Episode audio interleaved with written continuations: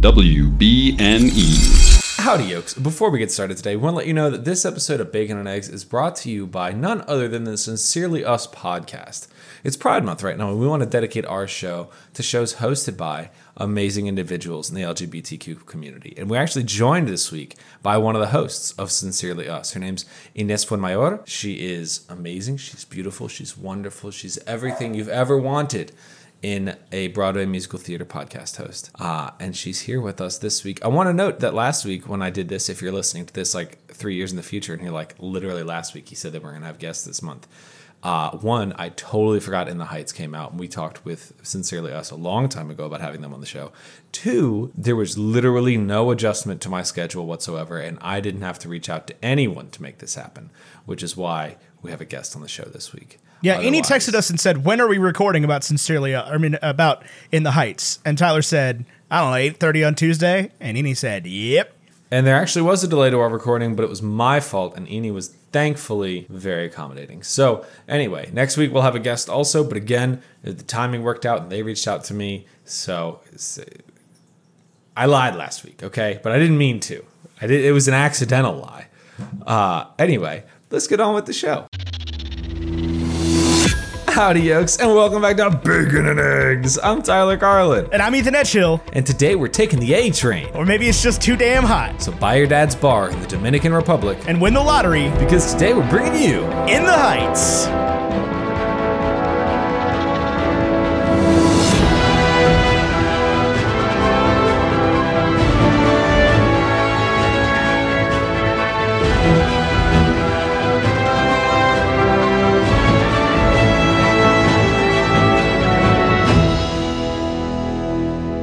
In the Heights was directed by Jon Chu, came out June 11th, 2021, which was five days ago on HBO Max and as well as in theaters.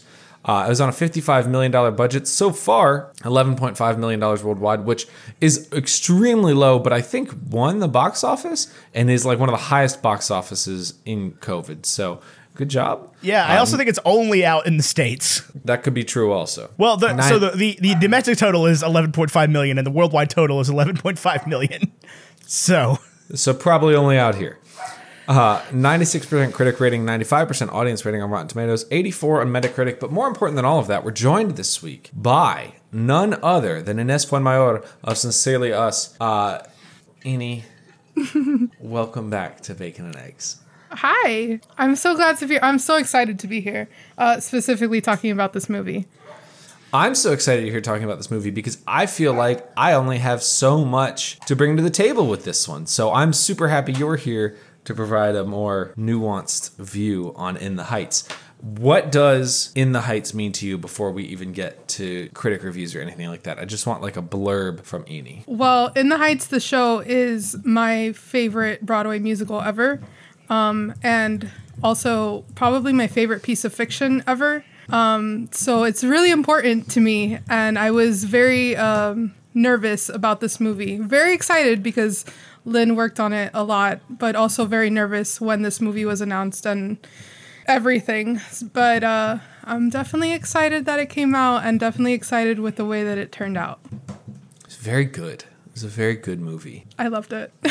I've seen it three times already. Three times? Good Yeah. lord. I've loved it as well, and I have a, a review here from somebody who didn't love it that much. This is a negative review from John Anderson of America Magazine, who says, "Why are the visuals so relentlessly static and boring? Why doesn't the movie soar away from the stage, doing what film versions of stage shows are supposed to do, broaden rather than strangle the virtues of the material?"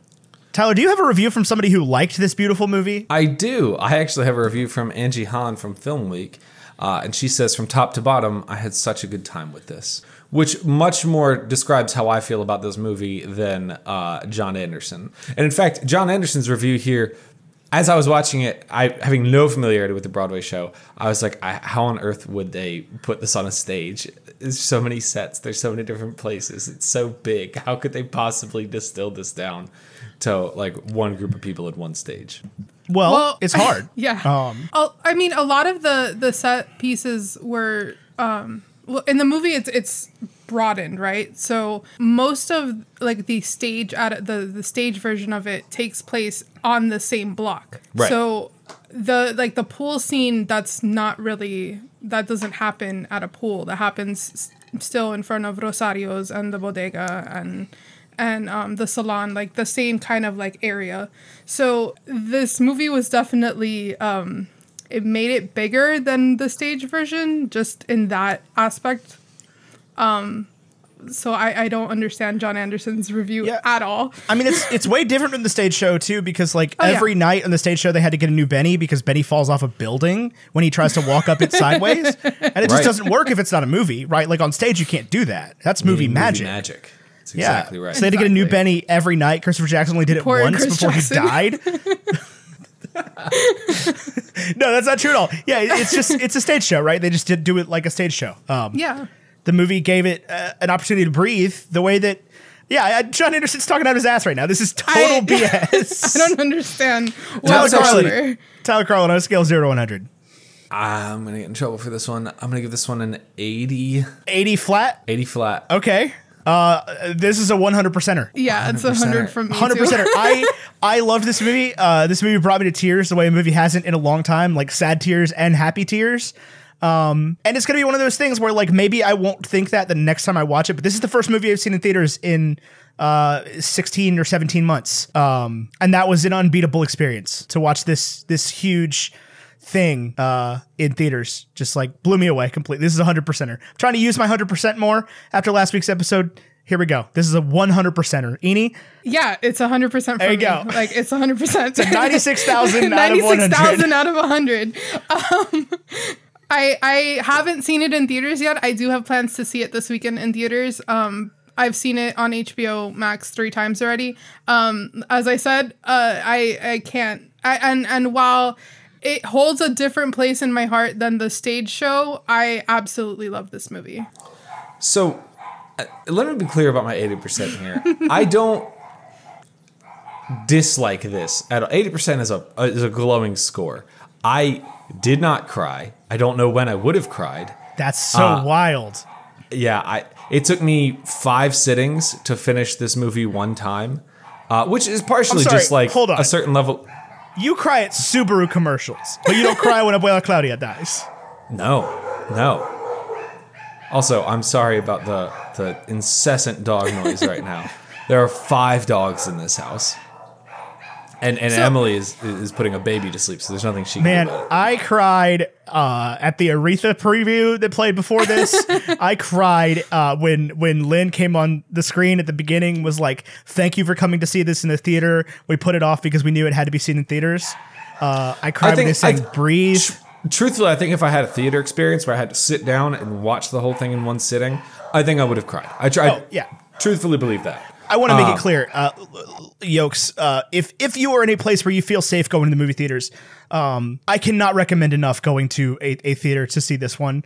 Uh, my theater even did me the service of turning the air conditioning off so that it was too damn hot in the movie theater, so I could really get the proper in the heights experience. Um, no, it's just it's big and loud and bright and and beautiful, and I yeah, I cried the whole time. I I did too, but I no one's surprised by that. I like from the second the movie started, I was in tears the entire time. So this is one where like I, I feel like I go back to you remember when Captain Marvel came out and Brie Larson did that interview where she was like, Yeah, no duh, white men don't like it. It's not for them. It's not about them. It's not their movie. That's exactly how I feel. And I feel like I don't even want to register my score because that's where I land. Like if I if I come to the table with honesty and integrity in in the craft that we do. This movie didn't land for me extremely well because it's not a story about people like me. I don't relate to like anything here. Like the whole time I was like these are issues I can't fathom. And what I love about it is that it doesn't hold my stupid white privileged hand and be like you need to understand it and this is why and we're going to use this movie as a lens to teach you. Instead it's just like this is a movie for people who've experienced this and if you don't get it, this isn't where you're going to get it. And I oh, appreciated that very much as a viewer to be like you're right, this isn't about me. This is a fantastic film with beautiful performances, a choreography that blows my mind, singing that's incredible. Like it, I don't know what the songs are supposed to sound like, but if if Anthony Ramos was supposed to be played by Lin Manuel, I'm very happy he wasn't. like I Uh, actually, on that note, Usnavi, like Lin's Usnavi and Anthony Ramos's Usnavi are completely different. Like completely different. Yeah. Uh, Lin is definitely more uh, nerdy and like awkward, and and while Anthony Ramos had like his moments in the movie where he was like he's incapable of not having swagger. Yes. So Yeah. Like his Usnavi is completely different from Lin's. And I noticed that in the script as well. I was like, like they were like, uh, I can't even remember what the girl's name, Nina or Vanessa, whichever one he get, ends Vanessa. up with. Vanessa. And, and, and like, I'm sorry, I just don't know the story obviously you're as well as you do. Yeah. Um, like I could tell when Vanessa or like they would talk about him and Vanessa's relationship, and they would be like, he he would have to be awkward around her, and I'd be like, "There's no way you look this cool and you're awkward around Yeah. anybody." Exactly. Anthony Ramos has never been awkward around anybody in his life. right. Um, and it's same with Corey Hawkins. Honestly, like they both of them are supposed to be huge dorks, and they missed the mark on that completely, and that's totally fine. Like, Yeah. uh, yeah, I'm completely fine. With you know, that. Benny Benny's pants never fit in the show. Like his his you know pants are too short all the time, and like he doesn't his shirt's not immaculately tailored by a movie prop department. Right? He, Yeah. he dresses like a Book of Mormon extra. Uh, yes, he honestly. does. he does. But yeah, no, eh, yeah, Anthony Ramos is is is very cool as Usnavi. Putting him in the hat, honestly, is a crime. Like I know the hat I- is significant They didn't the do it until the end, which I but, thought like- was great. Like they didn't really like he was in the hat. He wasn't in the hat the whole the whole movie, right? Like no, he, was he only. went he went to the he went to the club in the hat. oh yeah, he went to dinner in the club in the hat, and then he's in the in the hat while he's telling the story. Yeah. Uh, one other thing I could tell very much watching this was that it was written in like 2010 to 2013 ish, and then they adapted it for 2021. And I was like, there's some anachronisms here that don't, I guess, like reverse anachronisms that don't Yeah. quite fit. Yeah. Like, like uh, the way they dealt with the power outage was like, I I just don't feel like this would bother you in the way that it does. Uh, it- obviously, like the heat would suck, but like you got iPhones, you can entertain yourselves. Those have batteries. Uh, Yeah, that's what they show you in the movie. Yeah, yeah, I- eh, well, yes, they do, but I felt like sh- showing me that was adapted for the film. So thi- I don't know. This is this was written and, and premiered, I believe, in 2008. Um, It- yeah. So it premiered in 2008. Uh, Lin started writing it in college though. Like it's been. Yeah. It's it's old. before phones had flashlights. Yes. For sure. Yes, So that would have been a much bigger problem. Uh, and, and yeah, they definitely uh, modernized the fashion for sure to some extent. Like they tried to put Absolutely. Islamic clothes sometimes that were reminiscent of the um, of the time. Yeah. But like Benny would have never worn blue pants. never. Uh, because it was, you know, it was the mid 2000s, right? And we all know what the mid 2000s looked like. It was a literal wasteland of fashion. now I cannot wait until the teens are like, God, like until we look back on those, like what were we thinking? I cannot wait for that. what were we thinking? Everybody's dressing like they're from Lizzie McGuire. Yeah, so so for me as a Latina, this movie and the show is and the reason why I love this show so much is because of the fact that I relate to it so much and the fact that I, you know, the opening scene in this movie, the In the Heights sequence, you get, you know, the walk through the bodega and you see like all of the Latino brand of the coffee, the foods, the different snacks and all that stuff that, you know, I recognize. You guys probably might not recognize all of them. You know, so it's just like those little things. Um, all of the food at, at dinner at Abuela Claudia's, like I could legitimately smell that kitchen. Like I knew exactly what that kitchen smelled like. And, you know, just all of the little tidbits, all of the little slang, the little like words, like just everything. For me, it was just like a huge, maybe not an inside joke, but I just felt like on the inside on of it. And it's not something that I'm used to feeling when watching a movie or when watching a show. And that's why this this show and this movie means so much to me. I, I recognize Cafe Bustelo. I'm I'm right in the fair. middle of the two of I them. know that. Yeah. I'm right in the middle of the two of them. That's um, fair. I am obviously uh, white, but I did uh, spend my four years in college like studying Latin America, and like I wrote a paper in my Latin American theater class on specifically on this play and a couple others about why um, it is bad to ignore English language theater when you consider Latin American theater. Like that, it is still uh, a good example if it's written in English, even though it, it- it's- if it's you know you know what I'm saying. Yeah. Um, So like I go back with this this play, especially it was one of the first musicals I really like uh, enjoyed when I first started getting back into musicals when I was in college. Um, to the point where when Hamilton came out, I was like, "This isn't right. This isn't what I know from Manuel Miranda. I don't like this." That's exactly Um, how I felt. Yeah, I was like, "This is this is wrong. Right? This is way too, you know, this- yeah, this- this, isn't this isn't it. This, this is wrong." Um, and from the other a- aspect, like obviously, uh, they're not the same, and I'm not trying to say they're the same, but I did have a parent that grew up in a New York City borough. Um, and so a lot of these stories are similar from a different lens. Like I very much recognize a lot of the ideas, a lot of the concepts, even just down to the way they kind of live their daily life to the stories that I was told Yeah. about growing up in New York City when I was a kid. Um, so it very much like from from several of those aspects pulled at my uh, particular heartstrings. Um, it's a good one. So- it's a good one. Oddly enough, my mom was born in Queens and then lived on Long Island, which is not Queens. Uh, but like my grandparents lived their whole lives in the city, and when I listen to stories from them, they're definitely very similar to this. But it feels like like a bygone era. Like it, like when I watch Casey Neistat, which is like in the Heights for rich white people. Sure. It's like I don't believe like I my brain cannot fathom that like people live this way in New York City. yeah. That like I don't know. So I definitely Well, and that's Vanessa's whole thing, right? She wants out. She wants Yeah. to live downtown, right? She's trying to get an apartment on Great Jones Street, you know, Fourth downtown, right? She Yeah. wants to live in in in the village, in wherever.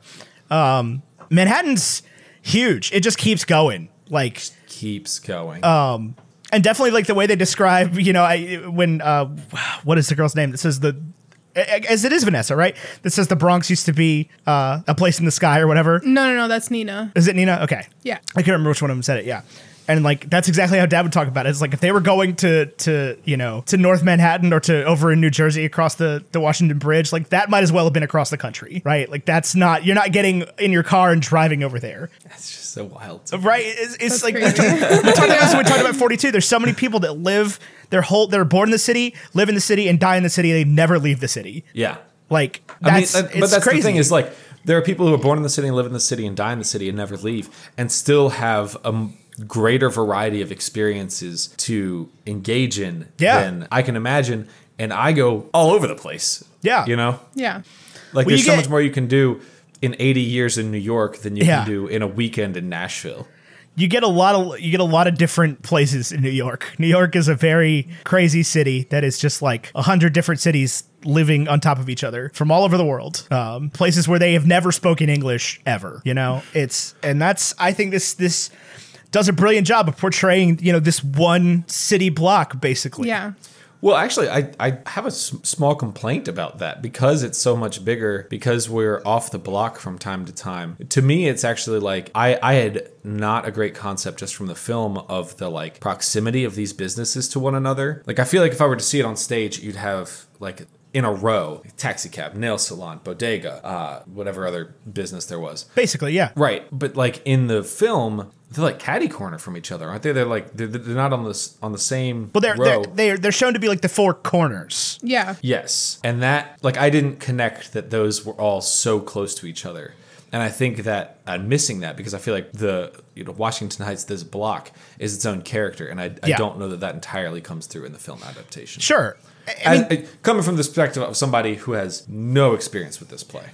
and that's the problem with all movie, movie musicals ever is like there is some degree of it really helps if you know the story Absolutely. I, I I talked about it actually on our on our episode of Sincerely Us. Like there are definitely specific relationships within the show or within the movie that I feel like you don't get enough of. And if you don't know the show, then like why do you care about, you know, Usnavi's friendship with Nina or why do you care about Vanessa's friendship with Nina? Like I don't think that they they were able to give enough attention to like all of the different relationships. Um so so like I, I get what you're saying and and I can understand that um, entirely. I also feel like as much as yes, Abuela Claudia's death wrecked me, I can understand someone maybe not connecting as much just because I don't feel like she got enough time to. You don't feel like her importance to the entire block until after she dies, in my That is- opinion. in the movie. In the movie. That is true. And there's actually I've seen complaints about this online circulating since it came out five days ago. Uh, that like they they took one of her songs out that she had like a song in the beginning that really establishes who she is in the community. Well, they they moved it. So the song um, "Paciencia y Fe," the song that that um, she sings like right as she's dying, is Mm-hmm. actually much earlier in the show, and Yeah. that kind of they use that to establish like who she is. Yeah, it's Okay. it's her "I Want" song basically Yes. that they chose to be her uh, "I'm Gonna Die Now" song Yeah, because they were And- able to rework it a little bit, right? Because you can't have Abuela Claudia die during the blackout if the blackout's the closer of Act One, right? That Yeah. doesn't work. exactly. That's not how Right. Broadway works. People are gonna just leave. exactly. That's actually um that particular thing. So there's a song that Nina sings right after Abuela Claudia dies in the show. Um, called everything that I everything I know, um, where she reiterates that Abuela Claudia was there. There's she's going through like all her stuff, and she sees pictures of like the salon in in the '80s. She sees uh, pictures of Usnavi as a kid. She sees like uh, the program from her high school graduation, all in Abuela Claudia's apartment. So it's it's like that is the one song that they cut that for me kind of took away from Yeah. the the show because I think that instead of maybe seeing Vanessa go and get rejected for her, you know, apartment, we could have had that moment instead. Like I don't think we needed to see Vanessa go up to the apartment. I I'm gonna think say that it. go I'm gonna say it. We don't need the kids. we don't need the kids, honestly. They're not there The show- the uh, in the show- show. yeah, we didn't need the kids. It's cute, Wait, right? It's great. It's a great framing. The, the framing story of of Usnavi sitting at the bar in the DR with his children, telling a story to his children, doesn't exist in the show. Oh. See, I would have thought that would be such a beautiful thing in the show to have like like like I was that was actually one thing that I was really easily picturing like oh my gosh, you could do so much with lights right here to turn the bar Yeah. into the beach into the bar. Yeah. I, I thought that was Well, and I don't. I don't see what I don't think you can't do it in the show, right? Like, eh, there's no reason why you can't do it in the show. I just don't think Lin thought of it then. right. Yeah, that's fair. Um, but I like I like the addition. I do like it's super cute, uh, and and they're great interactions. The kids are great, and like the ending is is cool because of it. But like they there's so many things that got left out to to drop out of the music to tell these stories to the children that like it goes back and forth, right? And and this is again every movie musical. They're gonna make changes. They're gonna make cuts Of course. because Broadway plays are longer, uh, and they can basically be as long as they want, and nobody's going to say anything, right? Cursed Child takes two days, and nobody gets mad. Um, but And I mean, it is Lin. So In the Heights has how many songs on the cast a album? lot, a, lot. lot, a lot, and those and a lot of the reprises are missing anyway. So, Yeah. well, here's go ahead. E. but yeah, so they, they and as as much as they took away, I do think they gave back because like Nina and Vanessa get to be such better characters to me. Oh, I, I agree. I agree completely. And I don't just want to sit here and talk about the differences, right? Because it is we're just talking about the movie, uh, and it doesn't matter. But like Vanessa's not really a character in the show. Like her whole sort of ambition is just to move away, and it does give a different uh, feel to it when Usnavi still like knows that all she wants to do is move away. Like it's not di- really a different ambition. She just needs to get out of the barrio, and he still has her like has Daniela Costa on the lean and everything on the lease, and like that still happens, and it's a whole different conversation, right? They they gave us some of the same points and landed in the same places through different character pieces, but I do think that the additions they made to Nina and Vanessa's characters were fantastic. I agree. I, I li- yeah, I like the the four sort of core leads. I think it would take a rewatch for me to really sort of grasp onto it because as I was watching it the first time, I didn't know who it was about. I didn't even know if it was Navi was the main character uh, until like way into the second act. Uh, but you've got these four characters where like Usnavi's trying to leave the country and start his business, and then stepping down from that, you've got I'm gonna guess Nina going to Stanford in California, which is like still the U.S., but it's leaving Washington Heights. And then you've got Vanessa who just wants to leave Washington Heights. She wants to go down to Fourth Street in like Times Square in, in proper Manhattan. Uh, and then you've got I don't know the the guy's name, but he wants to Benny? like stay Benny. there. Like Benny, Benny's whole like goal is like let's make Washington Heights livable. Let's not you know get rid of the taxi service that holds this town together. Let's he's devastated that he would ever have to leave for any reason or that it would be changing into something he couldn't uh, work with. Yeah. Uh, and, and he has that moment of realization that like it used to be an Irish neighborhood, uh, you know, so we, we've had our time and now we have to move out and I, I can't handle that. And I think that sort of stair step down is interesting and how they all come to, to make peace with, uh, with Washington Heights and how they can continue to improve it as their characters. Yeah, absolutely. Um, another another thing that like specifically because the whole thing starts off with Sueñito, right? The whole thing is about everyone's dream. So the way that I kind of like put it together is you have Usnavi who thinks that he has this dream about going to the DR and and resurrecting his father's bar or restaurant or whatever it was, right?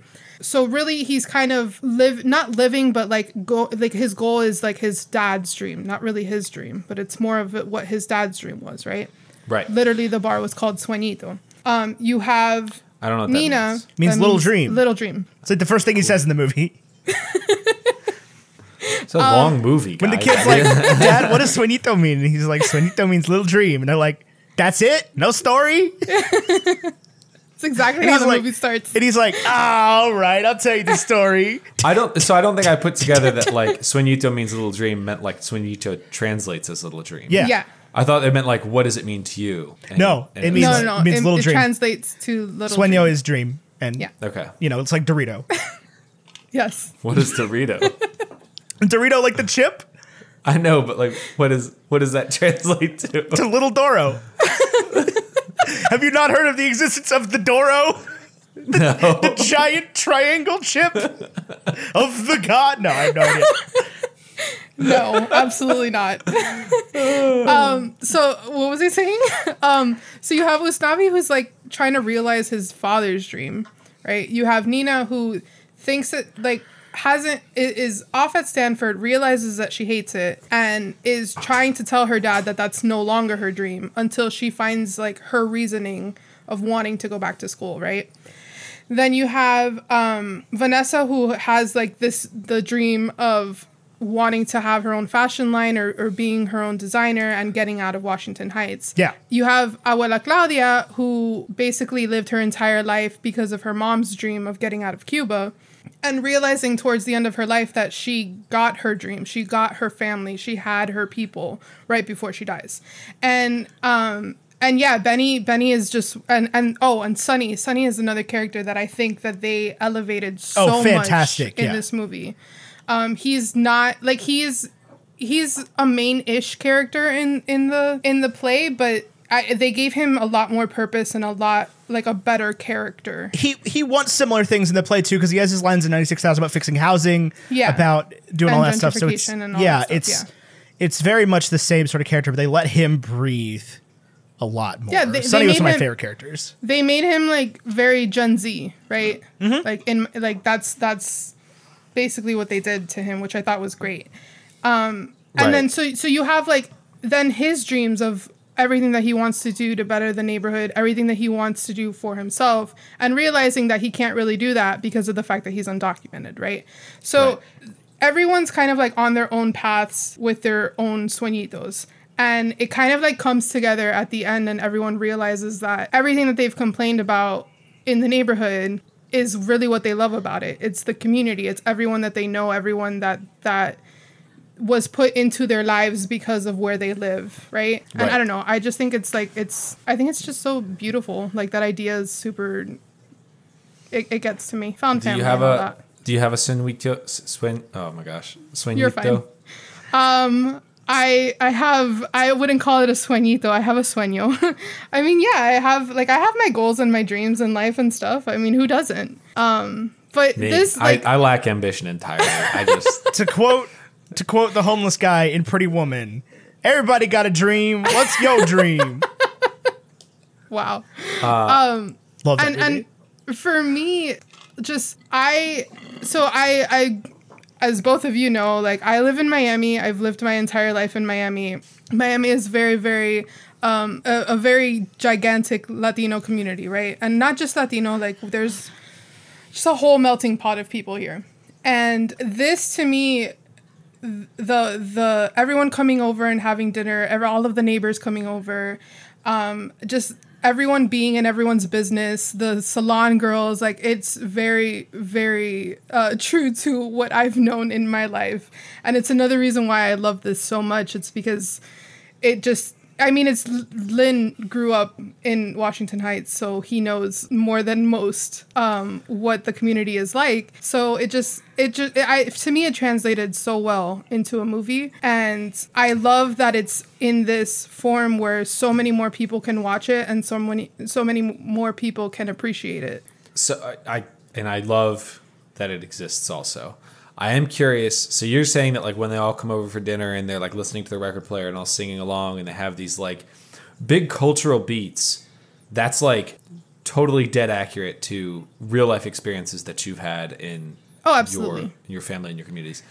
I want to paint a picture for you for like the the white people version of this because when I was watching it, I was like, we don't do that. Like we get together, we all get in the same room, and there's camaraderie and stuff, but it's not like this, which is fine. I'm not saying that you know the the the uh, Latino way of doing this is incorrect.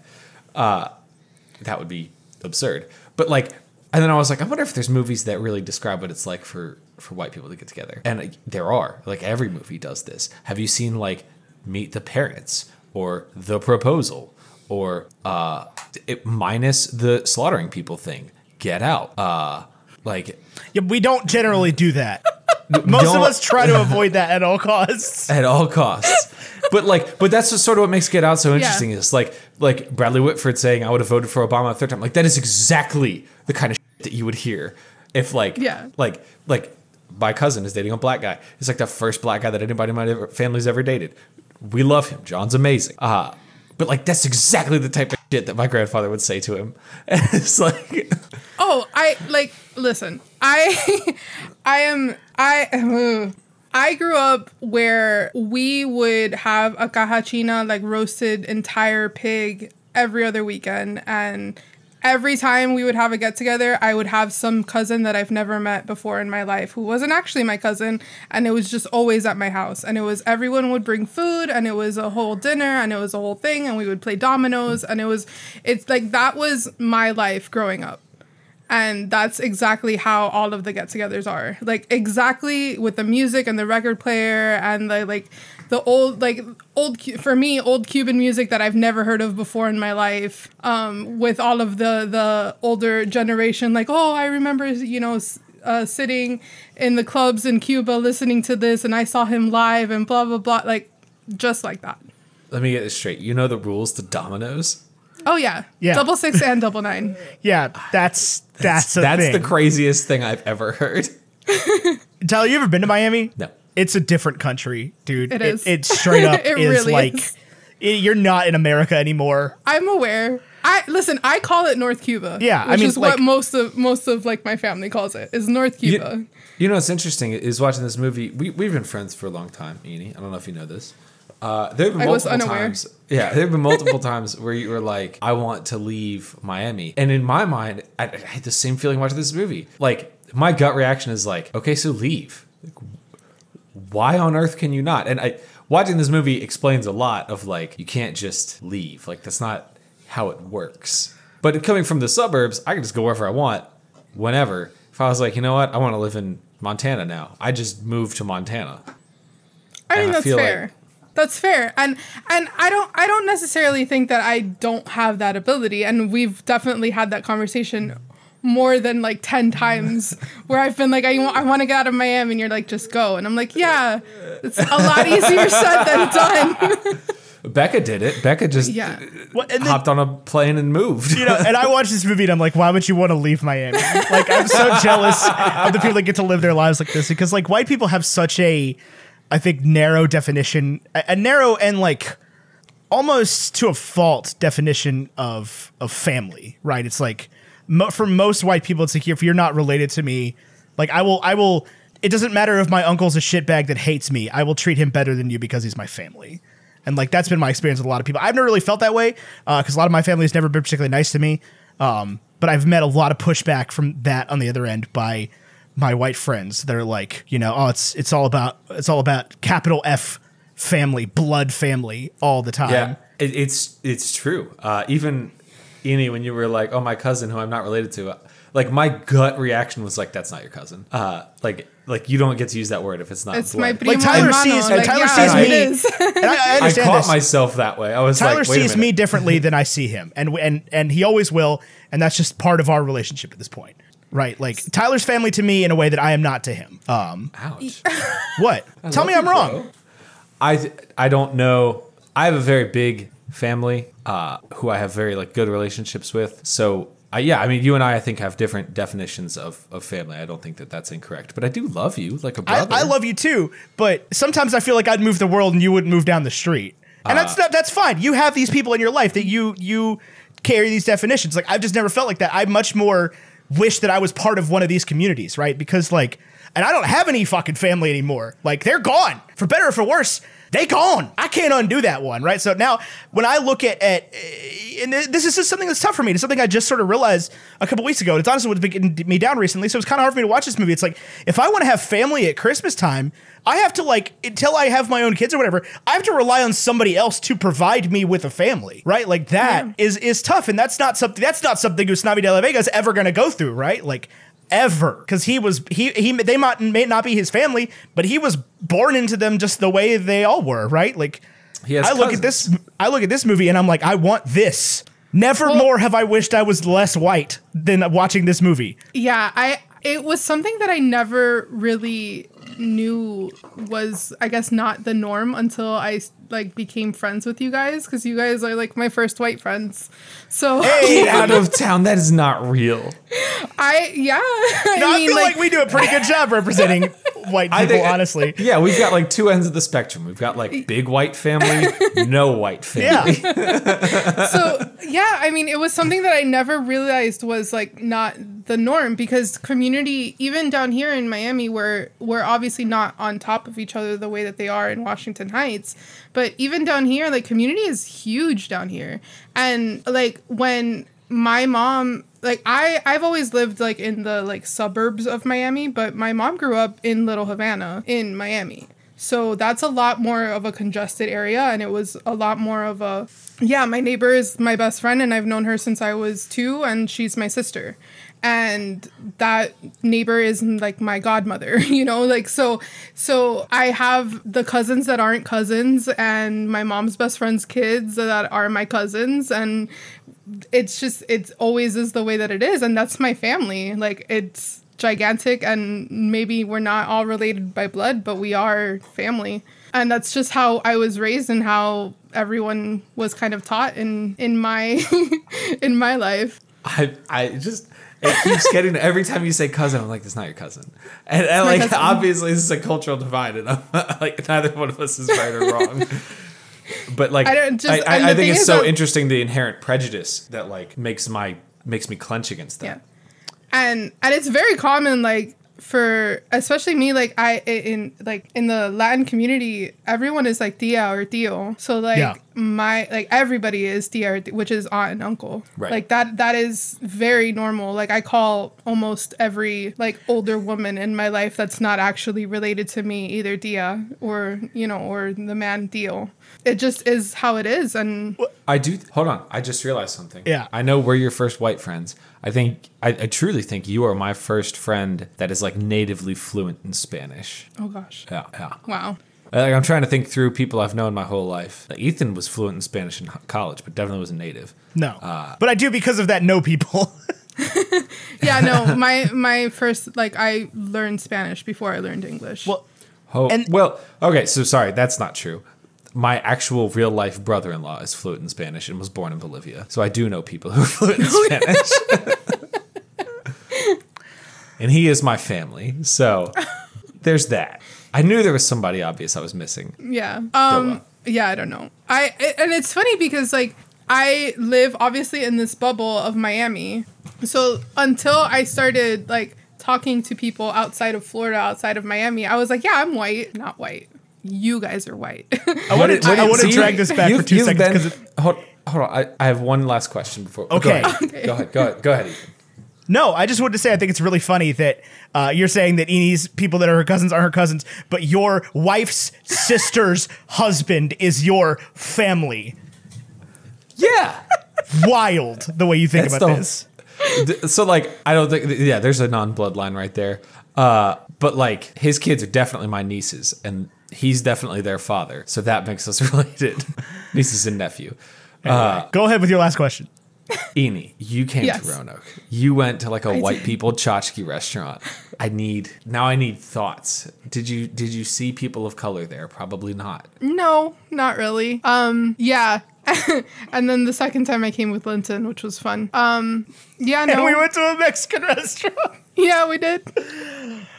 Which was great. Um, I mean, it, it wasn't like I don't know. I, I like Roanoke enough. It wasn't like I, I wasn't I didn't feel I didn't inherently feel out of place anywhere. Okay. If that makes sense. I wouldn't say that we're a bustling cultural hub either. Oh no. we are not. Absolutely not. Not even of of white people culture. Like No. Yeah. Um, I do, I, I do kind of think it's funny though, like how much of the movie is almost like distilled to sort of at some point still makes sense to a white audience because they spend a lot of time like explaining that Abuela Oh, yeah. isn't related to all of them, as if any Latin American person's going to bat an eye at somebody being called Abuela. I did not realize they explained that at all. I, I was like, oh, matriarch. This is the That whole was family abuela. is She's not really my abuela, but she Yeah. practically raised me. This corner is her escuela. and then they keep Okay, saying a it over and over again, where they're like, it's Lin Manuel Miranda. Okay, of course, that it's a doesn't- rap. I, what I'm saying is like I've I've listened to this album one time. I missed a lot of lyrics. Okay, I had the subtitles on. I was trying to follow along as best as I could, but a lot of it's not even in a language I speak, and because it's not for white people, it doesn't have like obvious English translations all the time. Sometimes it does, but then a lot of times it's like you're supposed to know that "fey" means faith. Like, okay, I'm Yeah. not mad. I think that it, this is how it should be, but yeah, I, am not mad. There's some I'm places where it pulls this is- punches, and there's some place where it absolutely doesn't. where I was, I I, was watching fair. it, I was like, if I didn't know what these words meant, I would be a little bit lost. Yeah, I that's was a little bit lost. That's fair. I, I just I'm trying to think of what other parts are in Spanish. I mean, there's an, an entire like parts in Breathe that are in Spanish, right? Yeah, yeah. and they um I don't know the song names. they just they, they throw like slang in there constantly. Just like in the middle of sentences, and it, it I could definitely see it tripping people up. That's fair. Even if you're like, I don't know what no me diga means. I don't know what no me digo what means. No me digas like oh is is the literal translation is oh don't like don't tell me basically, but the meaning is like oh no way like are you Shut the front Like, door. there That's is. that's news to me. Yeah. Yeah, I Yeah. It's Yeah. There's- just a there's a general lot ex- of- an exclamation of like, no way. yeah there's there's a lot of situations where I was watching this and I was like, I do not know Spanish as well as I thought I did because these all seem like really common phrases, and I think with context clues I get them, but now I don't. I'm a little bit lost, and No, you still get the story. absolutely you do still get the story. It took me it took me a while, but I got there. It's worth a second watch. I, I, Absolutely. I wholeheartedly agree. But I finished it at 8:45, and we record. At Oh, sure. Yeah. Yeah. Yeah. So- No, I, I, I get it. I understand what you're saying. I just, if you were like, okay, done with that one forever, I would give it a second watch. Um, you will I- definitely pick up that the businesses are all directly across from each other because you can at some point see the other one on every side out the door of the first one. Yes, Yeah. and I, I by the end of it, I had Yeah. actually grasped that. But like as I was watching it, I was like, "Are these all in the same spot? How many blocks are we taking up? What do, what are we calling a block here?" Well, and the realistic story is that on on this opposing street corner on the other side of whatever building Rosario's is built into is probably another bodega run by another Usnavi. oh probably and they probably don't like each other. Like you see that between the Most Piragua guy and Mr. Softee is like somewhere Oh my out there God. Usnavi has a mortal enemy that also sells lotto tickets. Lin as the Piragua guy Really getting getting his his work in in the, the Carnaval de la Vega or Yes. del Barrio scene. Yes. Um, Which like to me as a fan of the show, like thinking about Lin like looking down from the fire escape to the scene of everyone dancing and everyone like shooting like like acting that scene. And they got Like, him real loud in the mix that you're like, this is course. Lin singing. Of course. Oh, oh my god, it was so good. Did you watch the post credit scene, Tyler? I did not know. I okay. because I, told you all I was going to be 15 minutes late, and then I was more than 15 minutes late. So. I, I as soon as the credits started, I was like, gotta go. So Uh, yeah, it's the it's the Piragua reprise uh, with Mr. With Mr. Softee. Yeah, I, uh, I I I needed some resolution there. I understand that I was watching it and I was like, oh, he wrote the musical. He gets his own song smack in the middle here for no reason. That doesn't advance the plot at all. So that was And I'm actually with it, like I'm game, but like, what is this doing here? so in the show, he's definitely like kind of the this is what's happening while we're changing outfit, like while we're changing Yeah. costumes and while we're changing the set. He's like, King that George. Was the pur- yeah. So that was the that was the purpose of the Piragua guy. In um in the stage version of Breathe, like he's the one singing as Nina is like walking um onto the street or whatever. Like he's the one singing the Spanish verse. Um speaking What of King which George, song was Breathe? What what is that? that's uh the one where Nina um where Nina's talking about how she like she's flunked out of school and how she's gonna disappoint everyone who thinks highly of her. And the scene where you see Lin's parents. Lin's parents There's- are in the show. There are Yeah, I didn't know so many either. cameos. There are so many cameos in this. Um so obviously you have Lin and Chris Jackson um as the Piragua guy and Mr. Softee. Uh Lin's parents um in the song Breathe in that scene are the ones that are like coming out of the car and they tell Nina welcome home. Like those are Lin's Oh. parents. Um they're uh the original graffiti Pete is like the guy in the bar at the club, the the the bartender. Um who else? Uh there's a bunch of cameos in the finale. Um Javier Munoz and um Marc Anthony's in it somewhere. oh well yeah, duh. Marc Anthony as the Why like is that a yeah duh? well, it's Marc Anthony. Uh, Yeah, Mark I- Anthony who plays the absent Is that like I Is mean that it's- is Marc Anthony uh, somebody? Yes. yes. Not He's a part pop of star. Caesar's triumvirate. No, No, he, no, he's no, he's he he's is- like an American pop star. Yes. I know he was in a song with Pitbull. That's the, the extent I know of Marc Anthony. There was a helicopter in the music video. Marc Anthony is a very uh, big star in the Latin community. I mean, he he does sing a lot in in Spanish, um, but he has a lot of pop songs in English, um, and has like kind of made that crossover. He he was married to J Lo for a while. See, uh, uh, They I have guess, kids. Like I, I, I'm not denying that Marc Anthony's a pop star that I've even heard of, but the fact that like, oh, obviously Marc Anthony would be in this is like, okay, uh, sure, sure. Ryan Reynolds is in this. Who did right? he play? He played Sonny's dad. Oh, I haven't seen a picture of him in years, so Oh yeah, I yeah, didn't no, he him. they tatted him like fake tatted him all up, and he looks as skinny as he usually does, and he played like the drunk absent father. but he sings in the original song that plays over the credits, so they'll get an Oscar for this. yes, That's the important part here. Yeah, that's the important part. Is they got uh, Latin, both Latin and American pop star Marc Anthony to play sing in in an original song, so that they can be nominated for best Oscar Yes. for best song. Yes, so that Lin can finally EGOT. Would Would Lin get it? I feel like that would go to Marc Anthony and Jon Chu. uh, if he wrote Um, I'm- the song, he would get it. I'm pretty sure he has a writing credit for this song. also, if this wins Best Picture, he gets a credit. He gets an EGOT. Yeah. Not Yeah. that I think it will, but no, um, I'm trying to think what other um, cameos. There's a bunch of like little. Oh, uh, Patrick Page as the dry cleaning guy. I don't know who Patrick Page is. Uh, he plays Hades in Hadestown, and Ah. um, was also Claude Frollo in the stage version of Hunchback. Um, he has a very, very awesome voice, And he's So I the shitty dry cleaner. Yeah, and actually in that Screw that scene, guy. um, in that scene, there's like a doo-wop song that's playing in the background. Um, and Mandy Gonzalez, who was the original Nina, is the one singing that Oh, song. it's fun.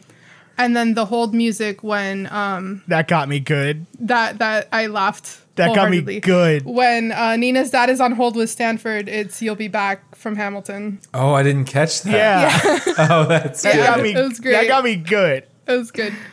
Um, yeah, there was a bunch of, and I mean, like, there's a lot of other things. Like, a lot of the the dancers, they they brought in a bunch of like world champion like salsa and bachata dancers that are in like the ensemble dancing. The dancing in this is absolutely fantastic. Yeah, So good. yeah. so good and it, and it's like influential of like so many different cultures like there's a lot of of like i said bachata salsa merengue um th- specifically in carnaval del barrio like they start off with a flamenco which i thought was amazing um and then when they kind of go into each uh country like it's a very um you know specific dance to like that country like um it, it was just everything was so good i mean i i don't really expect less from lin so Yeah, I mean this is this looks like it's cost more than fifty five million dollars. I'm not gonna lie to you. it like, does They did a lot with that budget. i agree John, you, you, you don't forget Jon Chu's involved. Oh, here. oh, absolutely. I have not seen Crazy Right. Rich Asians, so Oh my god, Ethan. uh, it's so You have to good. see it. y'all It's keep so saying good. that like, uh, when was I supposed to have done that between the last time you went Ethan uh, at me about it? At it? some point, Guys, between it's the 48 hours. time. Yeah, You- No, it 48 hours- hasn't. You, you could watch Crazy Rich Asians like twenty times in 48 Okay, but I have other things going on. um, that scene, the, the one that gets me, honestly, the, the first time you even see the dancers, um, when when they're looking at Usnavi through the window of the bodega, and you the, and oh they're dancing in the Oh reflection, gorgeous. and he's doing his Yama street light. Gorgeous. I was like, So- holy hell, I- that's, a cool scene. I think that's when I started crying. I'm pretty sure that's when I started crying. That uh, was yeah. that was on So- my first night watching this, and I, I leaned over to Emily and I said, "That's a cool shot. That's one of those shots where they make you say, I wonder how they did that. That's a cool shot." I right did there." wonder how they did that. I'm not gonna lie to you because I'm like you can't uh, mirrors mirrors and reflections always get me in movies because they're so complicated to do without you seeing the Yeah. camera and like most so mirror good. shots are like two actresses or two actors and like you see the back of one's head and the front of the actual actress. It's like a stunt double. It's crazy. That's awesome. I yeah, I, have no idea how that's done. I couldn't even pretend to guess. yeah, no, no clue. My guess is they uh, shot it and then uh, removed the texture and then just plopped it. Yeah, I mean probably. Yeah. That sounds about right. Um, another one that I thought was gorgeous was um, Paciencia y Fe. Like that entire sequence. Oh, with the subway, the AJR music video. gorgeous. Yeah, it was Yeah. crazy. absolutely gorgeous. Absolutely Crazy. gorgeous. And Olga Merediz, which is uh, she was the original Abuela Claudia in the on the stage show. Um, just killed it. Absolutely killed it. Yeah, fantastic. I was thoroughly impressed with uh Corey Hawkins, uh, played Benny. Dr. Dre. Yeah, Dr. Dre. Like I was not expecting him to have to be able to sing Me like that for some reason, right? Like I to was have this worried. beautiful voice. I Uh, was I was thoroughly like worried because Chris Jackson's voice is phenomenal. great. Yeah, I mean, he's, Yes. dude's obviously got pipes. um so I I was not I I, I wasn't I, I wasn't sure about it but he had a great voice as well. Um honestly like I wasn't really disappointed in in No. anyone's Anybody. performance. The I and I, I talked to you before we started recording. The only one that I was kind of like it fell flat for me, and again like that's just a me thing. Um, was "Breathe" because "Breathe" is like my favorite song from my favorite show. So like my expectations were probably obscenely um, unrealistic. So um, I just it, it to me it didn't it didn't I didn't get the same emotion that I do from Mandy Gonzalez's performance. But everything, like I thought, everyone else, everyone's performance was great. Well, here's here's my comparison, and I, I'm gonna have to invoke the name. Uh, I had never seen Les Mis when I saw the film. Mm-hmm. I had never seen In the Heights when I saw the film. I knew finishing Les Mis that there were bad performances. that Yeah. there were things that like there's no way this is the longest running Broadway show and that's the best you can do. Uh, I did not know that finishing this. I listened to this, I was like, that was phenomenal. I thought Yeah. this was an original cast album and they were just lip syncing. Like I was completely sold on the music from this. Absolutely. For sure. Because they didn't do the damn thing that Les Mis did, where they like Yeah. filmed it live, right? They just they just sung the songs and lip synced, like they've been doing music movie musicals since the dawn of time. Yep. It's a formula that works that nobody ever complained about, and Les Mis was like, no, we need live singing. So here's the question: Russell Crowe is cast in In the Heights. No, he's not. No, yeah, no, he's not. he gets to play the dry cleaner. Yeah, like he, he plays the Patrick Page character. You don't get you don't get him to say ninety six thousand. No. I feel like what is it with these Broadway shows and big numbers? That's what I want to know. Uh, it's a very musical number. It's just got good syllables. That's the reason Lin picks anything. Yep. Right, right, but like, and then in Rent, you've got the the, the seconds in the year or whatever. And Five then hundred in twenty-five thousand six hundred minutes. minutes. That's Yeah. what it is. Well, that's And a real in- thing. and yeah, then- like that's the actual number. I I understand. But in Les Mis, you've got two four six zero one. Like there's, a, I feel like there's a pattern here. Why are we putting numbers into? I get it, like oh, it's a musical number. But like I get it, but like w- like how does this keep it? Ninety six thousand. By the way, this was a, a, pro- a moment of privilege. I was like ninety six thousand. That's not enough. That's you live in New York. That's not enough money. Whatever you think you're buying with ninety six thousand, you can't afford it. To be Well, I fair, mean, most of that's them had pretty Usnavi's- small dreams about that Yeah. ninety-six thousand dollars, right? right. and that, but that was Usnavi's um, argument, wasn't it? Like, Was, was, that you- like you're the expert. takes- you tell me. like, but that was his whole thing. Was like, uh, you'll have what is it? He says it take, it'll take half of that to get me out of financial ruin. Yeah, but then um, you'll have a nap nap sack A full kna- of jack knapsack full of after jack for taxes. all- after all that taxes, yeah. That's the line. But like that's the whole thing is that like it's really like what is it gonna do? Yeah, and Benny's like, I'm gonna, you know, pay my first semester of business school, uh, and Yeah, and then first semester. Yeah. yeah, he says the entrance fee. That's it. Yeah, that's all Uh, said. and then the other, the, the one of the salon girls is like, I'm gonna bleach my hair.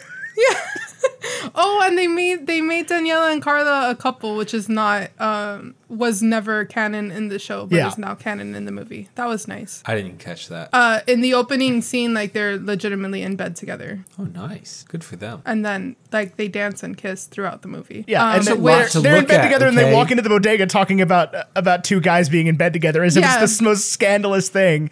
I know that. Yeah, that fell flat for me too. I was like, really? Um, uh, what's her name? Uh, Stephanie Beatriz. After watching her in Brooklyn Nine Nine and then seeing her in this is just like complete. Yes. This is this is how out of touch I am going into this. Within the past 365 days, I learned what a bodega is. Really? Okay. Did you learn that from I mean- TikTok? Maybe?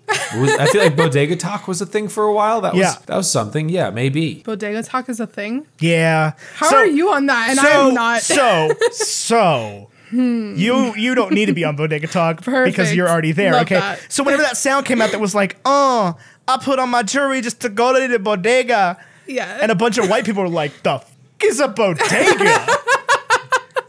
and So it's it's, and then it's they let were hold on, and then a hold bunch on, of let them- me let me describe a bodega as, as I understand it. It's like it's like a gas station you walk into that sucks and there's no gas. it's a corner store. It's a corner store. But it like legitimately you can find anything at the bodega. Like anything. They they have these in all major cities. They're not always called bodegas because they're not always run by Latinos. But Yeah. corner stores exist in all major cities. Uh, that's how 7-Eleven started. Right. That, so 7-Eleven was what I was thinking of. Like you know when you're on 64 and you get off on the wrong exit and you go into the gas station and you have to like get a key to pee outside and like they have like two shelves and on them are some expired Vienna sausages. That is what I'm picturing. Except it's not like that at all, and you can buy all of the food you need. Like anything. which, to be fair, most uh, dishes that you get in Latin American cuisine can be made with the a, a specific set of ingredients. This is true. Um rice, beans, Yeah, it, it- you, it- you get your staples there. Um, whatever you need, really. It's a city thing, some sazon City completo. uh, and some of them have food, like you know, made food, co- cooked Oh, food. like hot food. Yeah. Hot, hot food, yeah. Um, Hot food. And also, people come in for condoms and, and a couple cold waters. Yeah, it's just Coffee. it's a corner store. Yes, definitely Right. coffee. Uh, yeah, so uh, basically, a bunch of white people on TikTok went and found their local bodega and like influenced it. No. that sounds terrible. I don't think we have these in Roanoke. I think we have a co-op, which is on the corner outside of Ethan's apartment, and you can go there and spend like nine dollars for a bag. The of chips. closest thing we have is the um, the store that is directly across the back of the bus station. There's like a the the, the there's the if you're driving down Salem Avenue and there's like the uh, where the train station is and the bus station's on the left. There's like a store there that's like sandwiches, beer, cigarettes, lotto lotto tickets, and that's like the closest thing we possibly have. I can legitimately think of like six of them within a mile of where I'm sitting right now. And one of Oh, them's a I- drive through. I would kill. I live down here. I would kill to have a proper store here somewhere where I can just buy something that I need at Yeah. at, at oh 9 my gosh, p.m. that's the worst thing when you're downtown because there's no grocery stores. You have to like go. you have to leave downtown to go buy food. Yeah. yeah, no. There there's like I'm thinking of like I mean I have a proper like Publix and Winn Dixie. They are everywhere in New York. yes. Everywhere in New York. Everywhere. That's so wild to me. It's like how 95% of people that live in New York live above a Chinese restaurant. what? Yeah, it's a lot of them. No, that can't be right. That's a lot. it's a lot, Man. I do, man. I do love me. You know those Chinese restaurants. You know the ones. with Yeah. The menu. Yeah. You know the one. Where the seven year old is doing SAT prep at the counter. yeah, absolutely. Yes, I live for those. the menu boys. the menu was like a plastic piece of paper that was burned onto the back of the glass 15 years ago when the light broke And they give you they give you like a paper version of the menu and it's got a takeout line and like it looks exactly like all the other ones, but it's completely different. Yep. All their numbers are different. Oh yeah. That's where I want to go. And I'll walk in and I'll be like, I need I need listen, I need pork fried rice, I need crab rangoons, and I need two egg rolls. Uh whatever your version of that is for probably the highest possible amount you could charge for that. That's what I want. Yeah. And they're like, well, you could do the lunch special until two. It's four dollars, but I'm gonna charge you eighteen dollars because I'm gonna do it a la carte. And I'll be like, deal, Sounds great. deal. Um, I'm trying to think what else we haven't we haven't talked about a lot, but I'm just very glad that Vanessa Hudgens is not in this movie. oh, me too. Me too. Yeah, I feel like, sh- I mean, it's kind of like Marc Anthony, right? She should be here. No. I think you took that comment to heart for some Yeah, reason. no. Why would Vanessa Hudgens be in this? Wasn't because she, Uh, she, was canceled last year. She was, yeah. I mean, yes, but she was in it on Broadway. oh, she was. Um, No, she was in Was it it- Broadway? No, it was the Kennedy Center one. Oh, okay, yeah. that she she actually played Vanessa With Anthony opposite Ramos. Anthony Ramos. Yeah, but Oh, she, and then because of that, she was like rumored to be Vanessa in the movie. yeah. I didn't want that to happen. I'm glad it didn't. She has such a. Uh, I don't know the best way to describe her voice. Childish. Like Yeah. she sounds Yeah. very young in her singing voice Yeah, that's fair. in High School Musical. She sounds uh, interesting when she when she talks. She sounds like she would fit in more with the other salon girls than Nina does. I mean, than, than Vanessa does. Yeah, I thought. I thought the the two lead girls, Vanessa and Nina, those girls can sing. yeah. They were Yeah. they were honestly great. They, they every I I- again like I thought that everyone's performance was great. Um. Uh. who Well, was- and this is uh, a Lin Manuel Miranda musical, right? He's like, I'm not gonna make the guys sing. I am gonna make the girls freaking belt it though. Because he's like, Yep. I gotta cast me, and I know what I can do, and I cast whoever I want to do the other things. But I have to be able to play every man part. Yeah, Oh, he couldn't play Benny. no way. yeah, He could not play Benny. Couldn't play. Yeah, watch the uh go back and watch the Tony performance sometime. It's so funny because Lin does not look like he's aged and Chris Jackson looks like a literal child. Yeah. That's what I was thinking. You guys were talking about Chris Jackson being in this, and I was like, no, Yes. he's old. He's Benny, but he was Yeah, Benny in this was- 2008. yeah, in 2000. Yeah, it's from 2007, 2008. Fourteen years ago, yeah, maybe. yeah, literally go But, watch the Tony like, when I look at Chris Jackson today, I'm like, that's Moana's dad. nah, he has like a single earring and looks like a child. He's real skinny. Oh, that's so weird. Yeah. Yeah. Actually, t- uh, today that we're recording this is the anniversary of them winning the Tony. Was it really? Mm-hmm. Look at that. Bravo. We got four Tonys. I don't. E- I, I think couldn't tell you. I think so. Let- Let's look. Yeah. Best He's musical. nominated for like 13. yeah, four. Uh, best musical, best original score, best choreography, and best orchestrations. Yay, Alex, Alex Lacamoire. And it won a Grammy. And Andy Blankenbuehler. Yes. So you said this is your favorite musical of all time. Mm-hmm. Um, I went to a school that didn't have enough white or Hispanic kids to to fill out. Oh, they do four it though. They do it though. Uh, in the whites. I'm I'm on in, the the, whites talk. I've seen in the, Fully. everyone keeps everyone keeps sending them Because they're sending so them bad. to me. It's so bad. It's Like, so bad. and it's it's not just it's not just a white thing. It is a Lin Manuel Miranda musicals are not made for children to perform thing. It's not. It's so many words. It's so many words, and like kids usually don't have any flow whatsoever. Nope. That's a, that's a skill don't. learned over time. Well, and, and Yeah. you remember you were in band class the first time uh, your director would pull out a piece that was like like the the composer was new to you. Like I, want to say liturgical dances, but it was Holsinger. So it wasn't that, and also Holsinger's canceled now, so I, I don't think I can bring that up. Uh, but like, like the first time, variations on a Korean folk song. When that was first pulled out, it was like reading different music. Yeah. yeah. And that I think is what happens when these kids get handed a Lin Manuel piece. They're like they don't even know. I can't sing that note in that Right. tempo in that song at that. Like that, that's not how music works. I've never done that before. And you got the, the kid in the hat, the white kid in the hat, and he's just like Oh ninety six thousand dollars. Holler So bad. ninety six thousand. That's a lot of spray cans. It's so bad. And listen, I've seen so many local productions of In the Heights because In the Heights gets done down here all of the time. And every time that it's done, I go and see it. I've seen University of Miami do it. I've seen a bunch of like just local companies do it. I've even seen and and like I was shocked when we saw it. Um one of the productions that I saw, the girl who played Nina didn't speak Spanish. So and it was very apparent in her singing that she did not know Spanish. Um and I was very taken aback by it because we live in Miami, and um, I just like I I've seen smaller companies do it, and I've also like I saw the touring cast do it, and it's just I don't know, it's it's not. I don't. I don't think high schools should do it. Oh, Mill Mountain Theater is going to try to do it. I guarantee you. No, they- I know we've had I've, I know we've had this exact conversation before, specifically about In the Heights. I think on this podcast. My question to you, Eni, is how many times have you seen Children of Eden in Miami? zero. Zero. Zero, Zero. times. Plays Zero every single year in Roanoke for like two weeks, and it sells out every night. wow. Oh no, uh, you go uh, all the way back to the protozoa. Oh my god. It's, uh, Yeah, no, Stephen Schwartz, man. It's not. so good. Oh, it's Oh, it's- so it's good. amazing. It's amazing. good. and it only exists in like rural Appalachia community theater. Stephen Mill Mountain Theater did it one time and Stephen Schwartz fucking came for four straight days. Oh my God. This That's how my mom met him because she was working as an usher at the theater, and he would always come in late. She was like, "You're Stephen Schwartz," and he's like, "I am indeed."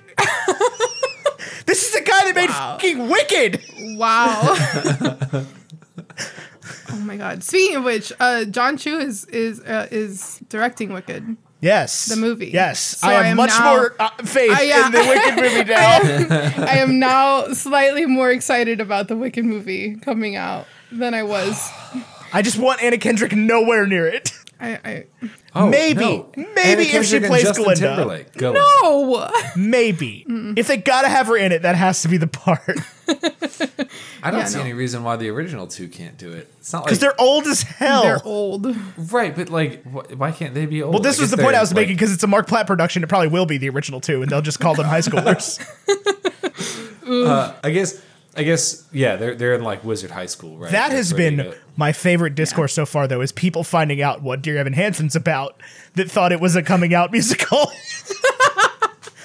that has been since the trailer dropped for the movie. People have been like, "Hold on, what is this thing about?"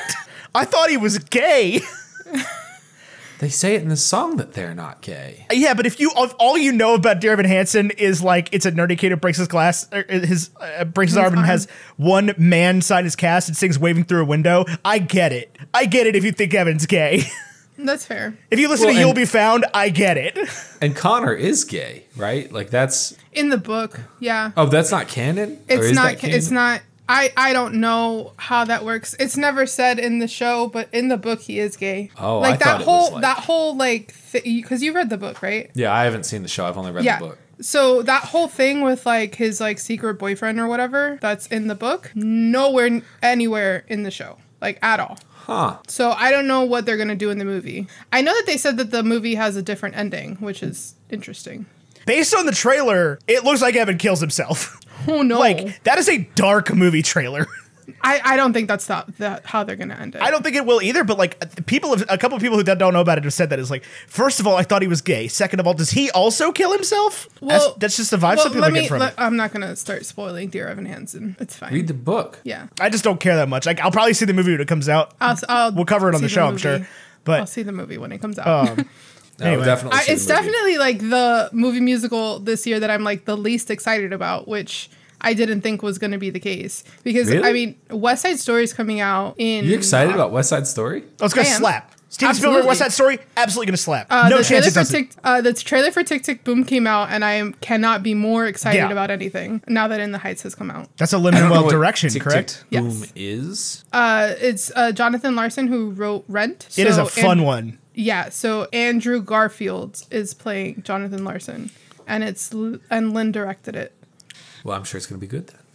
I hope so. Yeah, out of those four, Dear Evan Hansen's probably gonna be the worst. Yeah, It's gotta be. which makes me sad, but yeah, I mean, it's Yeah, just it's it's not that- on the like from the beginning. It's just not on the level, Nope. right? Like it's you're talking about Bernstein here, just I mean, and, and Jonathan Larson. Like Yeah. Rent is one of the biggest of all time. Um, no, those are both I'm sure gonna slap. And obviously, I'm The Heights just was so excited for all the musical theater content. this was the best movie musical that's been made in a long time. I agree. I was saying this to Eni before the before we started, but this to me is like this shares more in common with like the classic movie musicals like Singing in the Rain than it ever could with something like Les Mis, right? Like this is how it was supposed to be done for me. Um, I know a lot of people are upset for X Y Z reasons, but uh, like Richard Rodgers and, and, and Oscar Hammerstein are, are proud of this one from wherever they are now. Like this was I a agree. good one. Uh, yeah, I thought I thought this is fantastic. As far as movie musicals go, I was like, yeah, this is good. I, I actually like the not the only complaint because I've had a few complaints, but uh, I really liked just the the the stage recording of Hamilton. That was fantastic. Uh, so I think That's not really a movie even- musical. It's not. No, I'm, it, but it but it's a musical that I watched at home. Sure, yeah. On a TV. So like, I even wouldn't be upset if we took the stage down a stage smaller than what we had in In the Heights, just to get a little bit closer to the stage itself. Because I think one of the things I learned watching this was like, yeah, this is by far one of the best adaptations to the screen I've ever seen. But I also think that like we are naive to think that because something makes a good stage musical, it would make a good movie. Yeah, no, I 100% agree. I get that. I, I don't think I don't think that every musical needs to be a movie. I don't think Hamilton needs to be a movie. Um, I Yeah, I don't. one. I, I really don't. I think we got. Annie, a- I'm curious. We we are trending towards Hamilton as Cancelton as a society, and I want to know. I don't think we are. That's an echo Hundred chamber. percent are. That's an echo chamber. You think? Yeah, absolutely. I That is a- honestly couldn't couldn't tell you what's going on because I kind of have just been ignoring everything. So I don't even know why people are canceling Hamilton right now. I just want to like Hamilton, and that be the I end still I will like tell you, Hamilton. Disney is bigger than TikTok. This is Disney is accurate. bigger than. And there's a small subset of TikTok that is upset about Hamilton and it, like that it is aged poorly. Um, I think that's the point of like. Part of Hamilton is that it's supposed to exist in 2016 and bring the world to a place where it is dated. Like this part of like Yeah, the progress of Hamilton. Like you know what I mean? Like it's supposed to be progressive in 2016 and the whole point of like progressive culture is that as we progress things that were once progressive are now commonplace Yes. or even dated and they they did this with the in the Heights movie where they took the opportunity to say different things and tackle different issues than they did in the stage show. And I think if and when they do, because I do think they will do a Hamilton movie, I think it's inevitable at this point. Um, but uh, they will update it to tackle different issues. Like things will be changed. There will be changes made. That is the the story that happens every time you make a movie from source material. Right? Is your job to update and fix the changes in the source material. They did the same thing like with uh looking for Alaska, right? Where everybody was like, man, they fixed a lot of things about this when they made the Hulu show, and like as they should. Yeah. But you can't you can't go rewrite the book or rewrite the musical. Now it, the question comes, you know, do you keep mounting the musical the same way? That's where it gets complicated. I can see. uh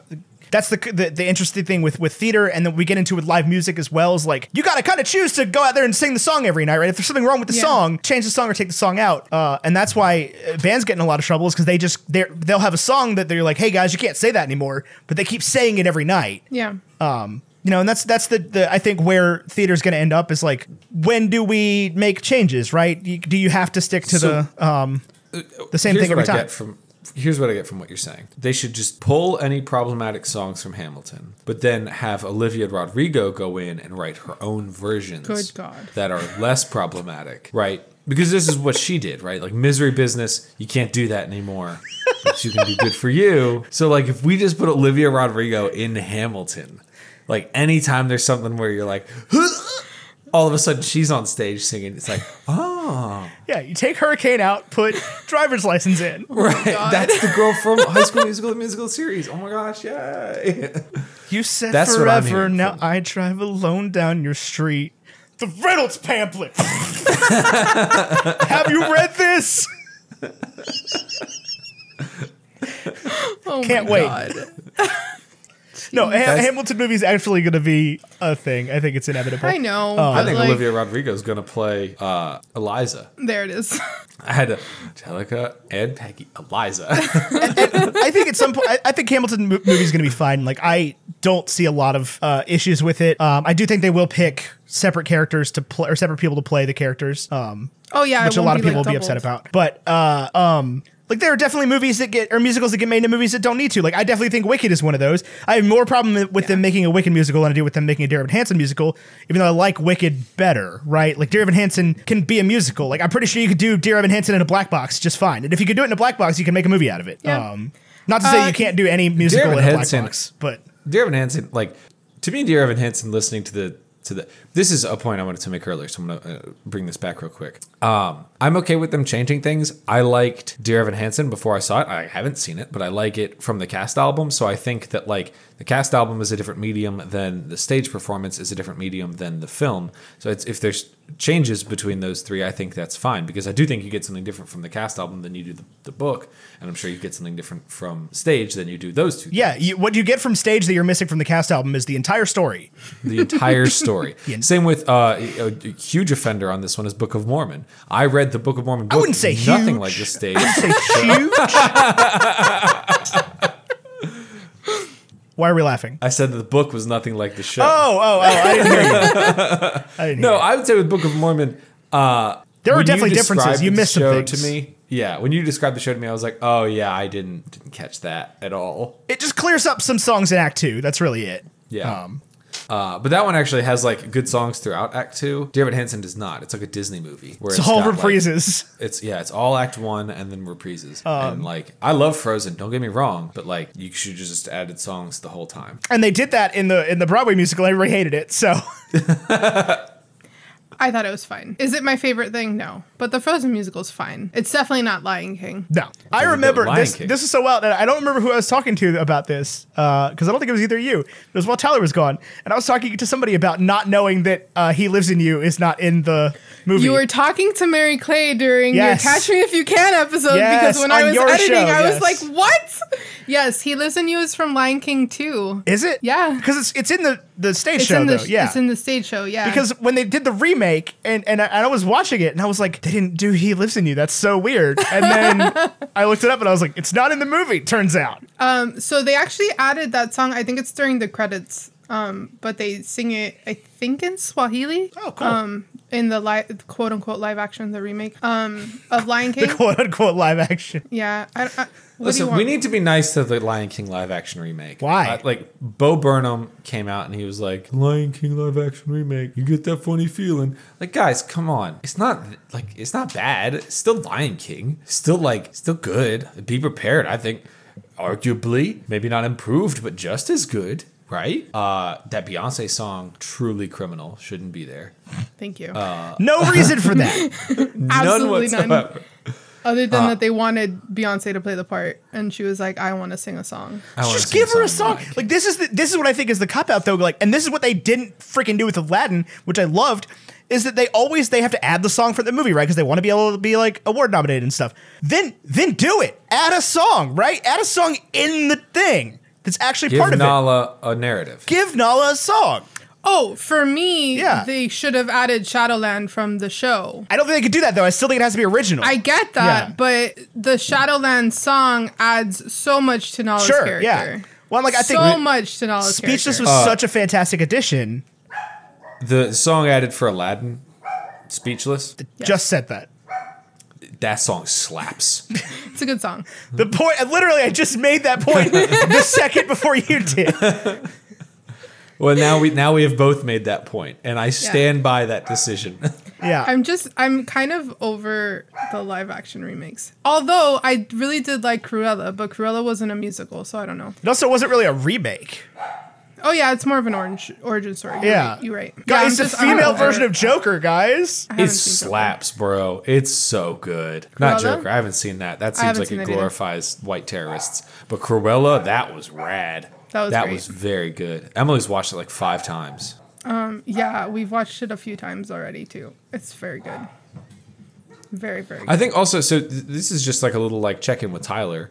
Uh, part of the reason I had a hard time with this movie is like just where my brain space is at. I'm in a position in my life where like I really need familiarity. That's fair. Like, like I I need to watch something I've seen before. I need to read books about characters that I recognize, and going into In the Heights, knowing not even the culture we're talking about Yeah. was like this is so challenging for me to get into right now it is not what i need uh, but i did like i i honestly when we get to the big board which i think we're getting close to i have no idea how long we've been sitting here uh, I actually do want to like omit my score and give my score spot to Eni because I, I think it's I think it's a fantastic movie. It's just not what I needed right now, and I don't think that my lens matters. I, Yeah. I, I appreciate that. And, and it's funny because like I'm kind of in that same headspace and it's maybe why I liked it so much is because I love these characters and I know this Yeah. story and this seems familiar to me. So it's kind of like the opposite of what you're feeling right now.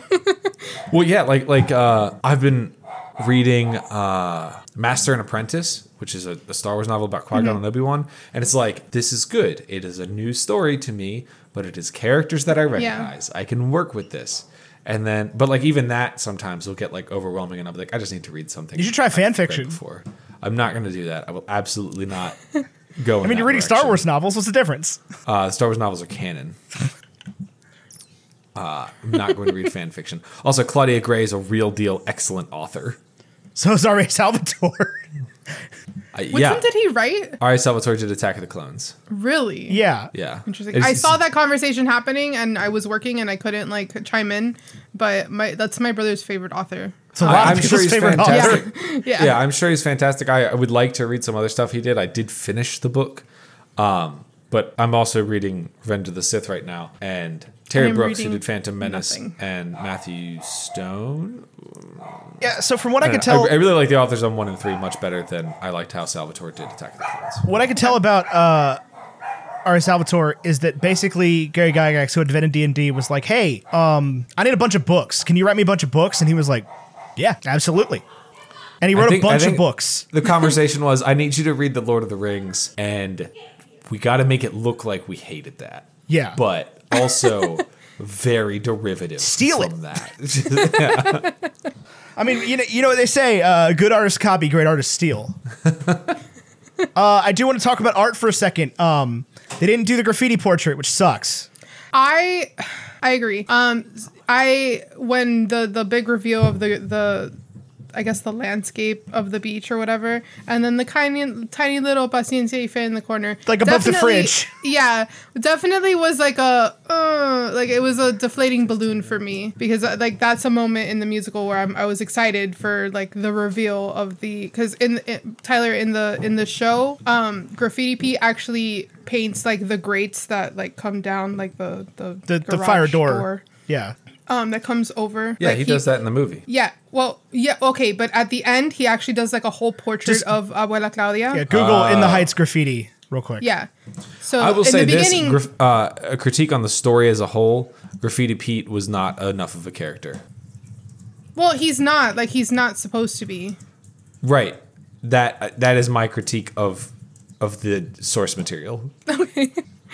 um. But yeah, so at the end, at the end, um, that's like the whole big reveal, and that's what actually like gives Usnavi like realize, like makes him realize is that he wants to stay. So And I, I- it feels like to me they legitimately just like filmed this movie in order and then got to doing that and they were like, this bodega doesn't have one of those doors. Shoot. yeah, it did Did it? because It he did. He's do it in the painting- beginning. he- Oh, okay. he he's tagging it in the beginning. Then there's no reason. There's no reason. Yeah, there's no reason. There's no. I get it because Sonny has to I like mean, fix the door well- or whatever, but Well, the reason is because you have to tie him being at the beach, right? Right. Like that's the reason, and it's the the green little crab that you the that's super out of place when he's on the beach is the the crab that Sonny painted. Oh, look at you connecting dots. That's when I realized, like, the second you hear Sonny say, like, I painted the crab in the corner, I was like, oh, they're in the bodega. That's that's when I connected those dots. interesting. I did not catch that. Yeah. That's so good. I'm Be- so proud well, of the thing is that the crab like stood out to me so much because they like zoomed in on it, and it was very like not a normal color of a crab. I don't and know it what was just out of crabs look like in the Dominican Republic. I like. like I'm with It was Tyler. neon green. I'm with Tyler though. Give Okay. Graffiti Pete a song 2K21 challenge. yeah, like Absolutely. Like I, I Graffiti Pete's understand he's not a big character, but like, like why? I think that's what uh, one of the hard parts of coming into critique of these types of films, though, is that like we have to accept it as an adaptation of the source material, and I don't feel like I can go into it and be like, this is my problem with the source material. yeah. I don't have much problem, but I would like Graffiti Pete to be more of a character. I love graffiti. It's such a He cool actually, thing. they actually added a little bit more f- of him in the movie. Like the scene with Vanessa that Vanessa's like takes his like rags or whatever to make her whatever outfit she was making. Like that doesn't happen. Um and Oh, I like yeah. that part a lot. And like him I did think um this, this is a weird line for me. Whenever Vanessa, like at the very end of the movie, started saying things like, "Oh, my fingers need to move," I was like, "What is?" I know you're talking about sewing, but like, why? That's it's a weird way to say Well, that. Here's my thing, Vanessa. This is the one thing uh, because I have I have issues with the whole blackout sequence, then the, the club sequence, just because like they changed the story so much, but left all that stuff. Yeah. Um, where in the in the show, the they're at the club and and Benny and Nina are mad at each other and they're having this huge fight. Um. And that just doesn't happen for various reasons, and so then we end up with this weird scene of like Usnavi and and Vanessa mad at each other. Uh, yeah, which like and then Vanessa goes home and like, but she she sees the fireworks, and goes home and starts making something out of the she's like sewing and, and, and tying up all these knots and stuff with based on the inspiration she saw from the fireworks and nothing ever comes of that Nope. at all. Like you're i'm sitting there going like oh this is vanessa's big idea right? Yeah. and nothing comes of that ever. No. at the end she's like i don't have any ideas. And i'm like what happened to your firework thing? Well, the whole thing was is that she moved out of the barrio and wasn't creative anymore, yeah. And like all, and just, like realized but that we, all we of never her got to see the we never got to see the barrio Yeah. streamer outfit. that No, yeah, but we, we saw like the graffiti Pete outfits. Yes. Like Yes. the, the the spray painted outfits or whatever. Um, That's what I'm saying, it's just but- they make but, this like, that's the point. whole thing, right? Yeah. Is that like she only got inspiration from the barrio, like from Washington Heights. Yeah. So she came back. Right. But yeah, I would have wanted to see that outfit too. So let's get into. I will say this vis-a-vis graffiti. Right. Um, TikTok always be teaching me things that I didn't need to know. Like I've learned more from my year on TikTok than I think I did in college and high school combined. And what TikTok did teach me the other day is that one of my favorite train graffiti artists recently died. Oh no. Yeah. He's a guy whose stuff I'd seen literally everywhere. Uh, and one of the, like, I follow train graffiti po- accounts, like, posted that and was like, you know, rest in peace, this guy. And I was like, dang, that's not something I ever thought would come into my life as a sad moment. Like, this is information I never knew I'd be able to take control of. That's so sad. Yeah. I didn't even know that that was a side of TikTok. TikTok is so crazy. Oh yeah, train train talk is all about that kind of thing, right? Because tra- train people love train graffiti. Okay. Um, it's great. I love train graffiti. I, I did want to tell you, I have a friend who was on the board for the uh, Transportation Museum here in town. If you're looking to uh, join that life, Uh, what do you mean? I don't know. You want to be on the board? Do I would I would love to do anything with the Transportation Museum. I emailed them a couple days ago actually and said, "Let me run a TikTok account for you. I'll do it for free. I don't care." Well, there and you I go. did not get an email back, but just because like sure I follow, whoever runs that email. yeah, I follow some other train museums on TikTok and their content's fantastic, and I'm like, I could do this. We need, the, the Virginia Transportation Museum is a fantastic museum with very bad PR. Yeah. just the worst, like all museums in Roanoke. All right. It is scores time. Uh, as a reminder, I have lent my score to Eni, which does bring the Rotten Tomatoes audience score back into the game, uh, which puts Eni at 100, Ethan at 100, uh, Rotten Tomatoes critics at 96, Metacritic at an 84, and the Rotten Tomatoes audience at a 95. Ethan, do you have a listener score for That'd be at 92 92? from Bacon and Eggs listeners. from Bacon and Eggs listeners, if you want to vote on the score, basically what we do is we ask for scores from our listeners on Discord as well as our free Facebook group, and then uh, we average all of them. We do it manually.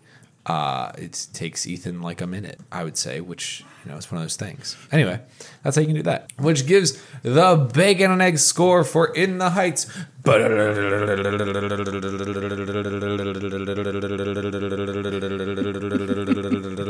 Ninety-six point three Dang. five.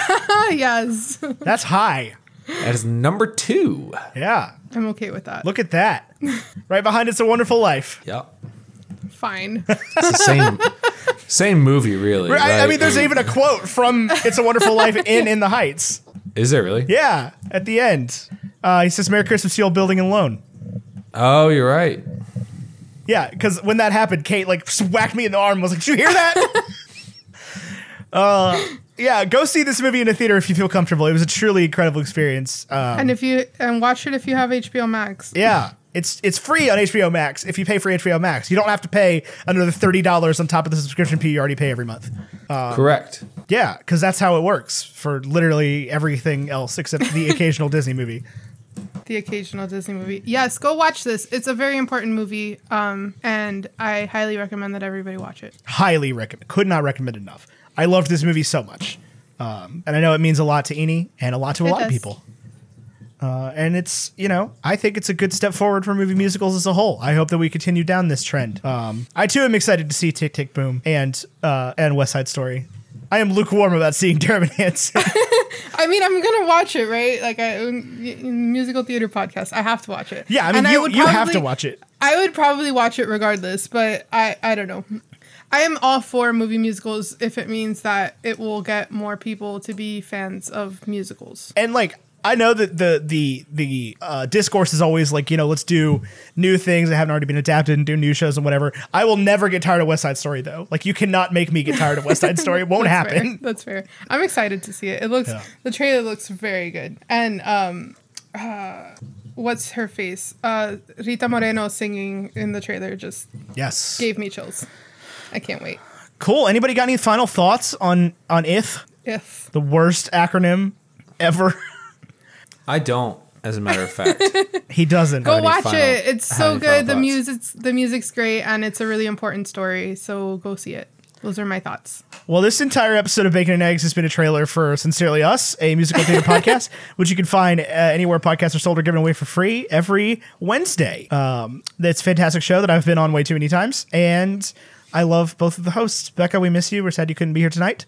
Uh, but Eni, thank you so much for lending us your, your time and your talent. Thank you for having me on. I really appreciate it. Where can we find you on the internet? Um, so you can follow Sincerely Us on Twitter and Instagram at Sincerely Us Pod, or you can follow me on Instagram and Twitter at underscore Eeny Meeny. It's I N Y M E E N Y. Those are all of the places I'm at. Excellent. Also in the WBNE Discord. Well, uh, on behalf of WBNE, uh, this has been another episode of Bacon and Eggs, or Graphics Abbreviation on Brandon, uh, graphite.vmb on Instagram, or music by Andrew Scott Bell, andrewscottbellmusic.com. Um, as always, you know, we are Bacon and Eggs. Bacon and Eggs is Tyler Carlin and Ethan Edgehill. We are two human beings that make a podcast. You can find us on Patreon, support the show, keep the lights on here at patreon.com slash bacon and eggs. Uh, until next week, I've been Ethan Edgehill. He's been Tyler Carlin. She's been Ines Fuenmayor. Arrivederci. Adios. Anthony Ramos.